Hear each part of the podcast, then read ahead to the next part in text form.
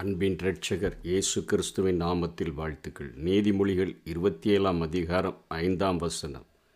மறைவான சிநேகத்தை பார்க்கிலும் வெளிப்படையான கடிந்து கொள்ளுதல் நல்லது. இதுவரையிலும் நாம் பார்த்த இந்த நீதிமொழிகளிலே நீதிமொழிகள் எது மிகவும் நல்லது என உயர்த்தி பேசுகிறது என்கிறதை பார்த்தோம் என்று சொன்னால் பல காரியங்களை சாலமோன் இங்கே நீதிமொழிகளிலே மிகவும் நல்லது என்று சொல்லி அவர் உயர்த்தி பேசியிருக்கிற காரியங்கள் உண்டு. முதல்ல ஞான முத்துக்களை விட அது நல்லது. நீதிமொழிகள் எட்டாம் அதிகாரம் பதினோராம் வசனத்தில் முத்துக்களை பார்க்கிலும் ஞானமே நல்லது. இச்சிக்கப்படத்தக்கதல் தக்கவை எல்லாம் அதற்கு நிகரல்ல என்று சொல்லுகிறார். நீதிமொழிகள் மூன்று பதிமூன்று பதினான்கு பதினைந்தில் ஞானத்தை கண்டடைகிற மனுஷனும் புத்தியை சம்பாதிக்கிற மனுஷனும் பாக்கியவான். அதின் வர்த்தகம் வெள்ளி வர்த்தகத்திலும் அதன் ஆதாயம் பசும் பொன்னிலும் உத்தமமானது. முத்துக்களை பார்க்கிலும் அதிக விலையேறப்பெற்றது நீ இச்சிக்கத்தக்கதொன்றும் அதற்கு நிகரல்ல என்று சொல்லி ஞானமானது முத்துக்களை விட அதாவது விலையேறப்பெற்ற பொருட்களை விட நல்லது என்று சொல்லுகிறார். வெள்ளி வர்த்தகம் என்பது வெள்ளி வியாபாரத்தில் கிடைக்கக்கூடிய அந்த லாபத்தை விட பொண்ணும் பசும் பொண்ணை விற்கக்கூடிய அந்த ஆதாயத்தினால் ஆதாயத்தை விட இது உத்தமமானது நல்லது என்று சொல்லுகிறதை பார்க்கிறோம். உலகம் தருகிற ஞானம் அல்ல இவர் போதிக்கிற ஞானம் உண்டாக்கினவரை அறிந்து கொள்ளுகிற ஒரு மிகப்பெரிய ஞானத்தை குறித்து அவர் பேசுகிறார். இன்றைக்கு உண்டாக்கினவரை அறிந்து கொள்ளுகிற ஞானம் புதிய ஏற்பாட்டிலே கல்வாரி சிலுவையின் மூலமாக அது நமக்கு வெளிப்படுத்தப்படுகிறது. அந்த ஞானத்தை ஒருவன் புரிந்து கொண்டால் என்னை உண்டாக்கின என் ஆண்டவர் எனக்காக கல்வாரி சிலுவையிலே தன்னுடைய எல்லா சொட்டு இரத்தத்தையும் சிந்தினபடியினாலே என்னுடைய பாவங்கள் மன்னிக்கப்படுகிறது என் சாபங்கள் உடைக்கப்படுகிறது என் ரோகங்கள் மாற்றப்படுகிறது என் தருத்திரம் ஐஸ்வர்யமாக மாற்றப்படுகிறது என்கிற அந்த மிகப்பெரிய நல்ல செய்தியை அவன் விசுவாசிக்க தொடங்கி விடுவான் அதை விசுவாசிக்க தொடங்கின மற்றவர்களை பார்த்து இந்த உலகம் சொல்லுகிறது சிலுவையை பற்றிய உபதேசம் கெட்டுப்போகிறவர்களுக்கு பைத்தியமாக இருக்கிறது ரட்சிக்கப்படுகிற நமக்கோ தேவ பலனாய் இருக்கிறது என்று சொல்லி.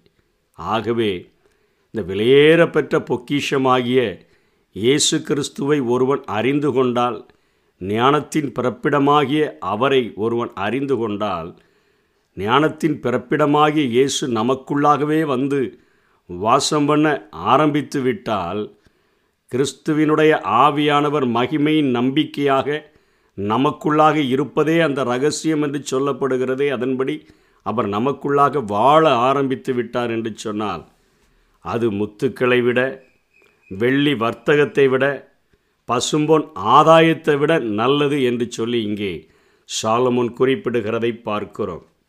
ரெண்டாவதாக நீதிமொழிகள் பதினைந்தாம் அதிகாரம் பதினாறாம் வசனத்தில் சொல்கிறாரு கர்த்தரை பற்றிய பயத்தோடு கூட இருக்கக்கூடிய கொஞ்ச பொருளானது சஞ்சலத்துடன் கூடிய அதிக பொருளிலும் நல்லது என்று சொல்லுகிறார். தேவ பயத்துடன் கூடிய கொஞ்ச பொருள் தான் இருந்துச்சுனாலும் சஞ்சலத்தோடு கூட நிறைய பொருள் இருக்கிறத விட அதுதான் நல்லது என்று சொல்லி அவர் அங்கே பேசுகிறதை பார்க்கிறோம். அதே போல் மூன்றாவதாக நீதிமொழிகள் பதினைந்து பதினேழில் சொல்கிறாரு பகையோடு இருக்கும் கொளுத்த எருதின் கரியை பார்க்கிலும் சிநேகத்தோடு இருக்கும் இலைக்கரியே நல்லது. நட்புடனான எளிய உணவு பகையுடனான பெரும் விருந்தை விட நல்லது என்று சொல்லுகிறார். ஒரு சில நாட்களுக்கு முன்பாக நான் அறிந்திருக்கிற ஒருவர்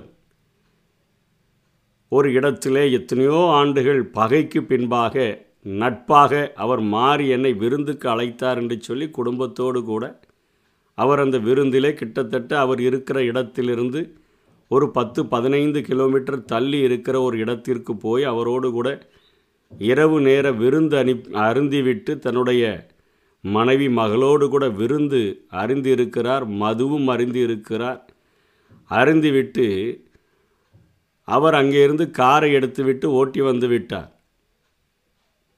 அவர் சொல்லுகிறார் நான் இப்படியாக குடித்ததே இல்லை. ஏதோ நிறைய ஆண்டுகளுக்கு பின்பு இந்த பகையை மறந்து அவர் எனக்கு நண்பனாய் மாறினபடியினால் அவரை நம்பி சென்றேன் என்று சொல்லி.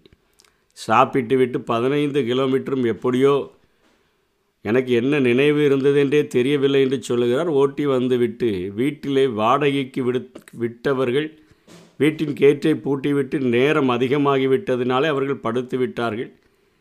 எழுப்பி பார்த்துவிட்டு கடைசியாக கேட்டில் ஏறி அப்படியே மேலேருந்து கீழே விழுந்து இடுப்பு முறிந்து படுத்த படுக்கையாக மாறக்கூடிய ஒரு சூழ்நிலை உருவாகிவிட்டது. பகையோடு இருக்கக்கூடிய ஒருவன் விருந்துக்கு அழைத்திருக்கிறானே எப்படிப்பட்ட காரியங்கள் நடக்கும் என்கிறதை அறியாதவராக அந்த பகையோடு இருக்கக்கூடிய அந்த கொளுத்த எருதின் கரியை அதாவது நல்ல மாம்சம் சாப்பிடுகிறத சாப்பிட்டுட்டு வந்துட்டு சரீரத்தில் வேதனையை அனுபவிக்கக்கூடிய ஒரு காரியம். அப்படிப்பட்ட ஒரு மிகப்பெரிய ஒரு விருந்தை சாப்பிடுகிறதை பார்க்கிலும் நல்ல வெஜிடபிள்ஸ் இலைக்கறியை சிநேகத்தோடு கூட அவன் வெஜிடபிள் சாப்பாடு கொடுத்தா கூட அது நல்லது என்று சொல்லி இங்கே சாலமோன் குறிப்பிடுகிறதை பார்க்கிறோம். நீதிமொழிகள் பதினாறாம் அதிகாரம் பத்தொன்பதாம் வசனத்தில் திரும்ப சொல்கிறார் அகங்காரிகளையோடு கூட கொள்ளை பொருளை பங்கிடுவதை பார்க்கிலும் சிறுமாயானவர்களோடே மனத்தாழ்மையாக இருப்பது நல்லது. அதாவது மனத்தாழ்மை உள்ள சிறுமை உள்ளவர்களோடு கூட ஐக்கியமாக இருப்பது அகங்காரம் உடையவர்களுடைய பெரும் சொத்தை பங்காக கொண்டிருக்கிறதை விட நல்லதுன்னு சொல்கிறார் அதாவது மனத்தாழ்மை உள்ள சிறுவர்கள் கூட பார்ட்னராக இருப்பது தான் நல்லதுயா? மிகப்பெரிய அகங்காரம் பிடிச்சவங்ககிட்ட போய் அவன்கிட்ட போய் நான் அவர்கிட்ட பார்ட்னருங்க அப்படின்னு சொல்லுகிறது என்னுடைய சொத்துலேயும் அவருடைய சொத்துலேயும் அல்லது என்னுடைய கம்பெனியும் அவருடைய கம்பெனியில் நான் பார்ட்னராக இருக்கிறோன்னு சொல்லுகிறது அது நல்லதல்ல. மனத்தாழ்மையாக இருக்கக்கூடிய சிறுவனோடு கூட நீ ஐக்கியமாக இருப்பது நல்லது என்று சொல்லி சாலமோன் சொல்லுகிறதை பார்க்கிறோம். நீதிமொழிகள் பதினாறு முப்பத்தி ரெண்டில் சொல்கிறாரு பலவானை பார்க்கிலும் நீடிய சாந்தமுள்ளவன் உத்தமன் என்று சொல்லுகிறார். பெரிய பராக்கிரமசாலியாக இருக்கிறவனை பார்க்கிலும் அமைதியாக நீடிய சாந்தமாக கடைசி வரையிலும் அப்படியே தன்னுடைய சாந்த குணத்தை வெளிப்படுத்துகிறவன் தான் உத்தமன் அவன்தான் நல்லவன் என்று சொல்லுகிறார். பட்டணத்தை பிடிக்கிறவனை பார்க்கிலும் தன் மனதை அடக்குகிறவன் உத்தமன். பட்டணத்தை பிடிப்பது எத்தனை பெரிய பராக்கிரமம் வேணும் எத்தனை பெரிய பலன் வேணும்? அதை காட்டிலும் மனதை அடக்குகிறதற்கு அதை காட்டிலும் அதிகமான பலன் வேண்டியது இருக்குது. அப்படி ஒரு மனிதன் தன் மனதை அடக்கி விட்டான் என்று சொன்னால் பட்டணத்தை பிடிப்பவனை காட்டிலும் இவனே உத்தமன் நல்லவன் என்று சொல்லுகிறார். நீதிமொழிகள் இருபத்தி ரெண்டு ஒன்றில் திரளான ஐஸ்வர்யத்தை பார்க்கிலும் நற்கீர்த்தி நல்லது என்று சொல்லுகிறார். திரளான ஐஸ்வர்யம். ஒருவனுக்கு இருக்கிறதை பார்க்கல நல்ல புகழோடு கூட நல்லவன்ப்பா அவன் நல்ல காரியங்களை செய்கிறவர் என்று சொல்லி உலகம் போற்றுகிற மனிதர்களாக வாழ்வதே நல்லது என்று சொல்லுகிறார். நீதிமொழிகள் இருபத்தேழு ஐந்தில் கடைசியாக சொல்கிறாரு வெளிப்படையான கண்டுபிடிப்பு அதை தான் நம்ம இப்போ பார்த்தோம். மறைவான சிநேகத்தை பார்க்கிலும் வெளிப்படையான கடிந்து கொள்ளுதல் நல்லது. இன்னைக்கு வெளிப்படையான கண்டிப்பு தான். வெளிப்படுத்தப்படாத அன்பை விட அது நல்லது என்று சொல்லுகிறார். நீதிமொழிகள் இருபத்தெட்டு ஆறில் நேர்மையான ஏழை மாறுபாடான வாழ்வுடைய பணக்காரனை விட நல்லவர் என்று சொல்லுகிறார். நேர்மையான ஏழை நேர்மையாக வாழணும். கொஞ்சம் காசு இருந்தாலும் நேர்மையாக வாழணும்னு சொல்லி வாழ்கிறானே அவன்தான் மாறுபாடான வாழ்வுடைய பஞ்சோந்தி மாதிரி அப்பப்போ நிறம் மாறி தன்னுடைய பணத்துக்கேற்ப நிறம் மாறுகிற ஒரு மனுஷனை விட இந்த ஏழை நல்லவன் என்று சொல்லி நல்லது என்று சொல்லி இந்த உத்தம இந்த நீதிமொழிகளிலே பழமொழிகள் போல எழுதியிருக்கிற இந்த கருத்துக்களிலே சாலமோன் சிறந்ததாக அவர் வெளிப்படுத்துகிறதை பார்க்கிறோம். இன்றைக்கு உலக மனிதர்கள் சொல்லுகிற காரியங்கள் நல்லது நல்லது என்று சொல்லி நினைக்கிற காரியங்களை வேதம் அதை காட்டிலும் மேலானது என்று சொல்லி ஞானத்தையும் தேவனுக்கு பயப்படுகிற பயத்தையும் நட்புடனான எளிய உணவையும் மனத்தாழ்மையாக இருக்கக்கூடிய சிறுமையானவர்களோடு கூடிய ஐக்கியத்தையும் நீடிய சாந்தத்தையும் மனதை அடக்குகிறதையும் நற்கீர்த்தியை விரும்புகிறதையும் வெளிப்படையான கண்டிப்பையும் நேர்மையான ஏழையினுடைய வாழ்வையும் நல்லது என்று குறிப்பிடுகிறது. அப்படிப்பட்ட காரியங்களை தெரிந்தெடுப்போம். விசுவாசிப்போம். ஆண்டவருக்கு பிரியமான பிள்ளைகளாய் வாழுவோம். கர்த்தர் தாமே நம்மை ஆசீர்வதிப்பாராக. ஆமென்.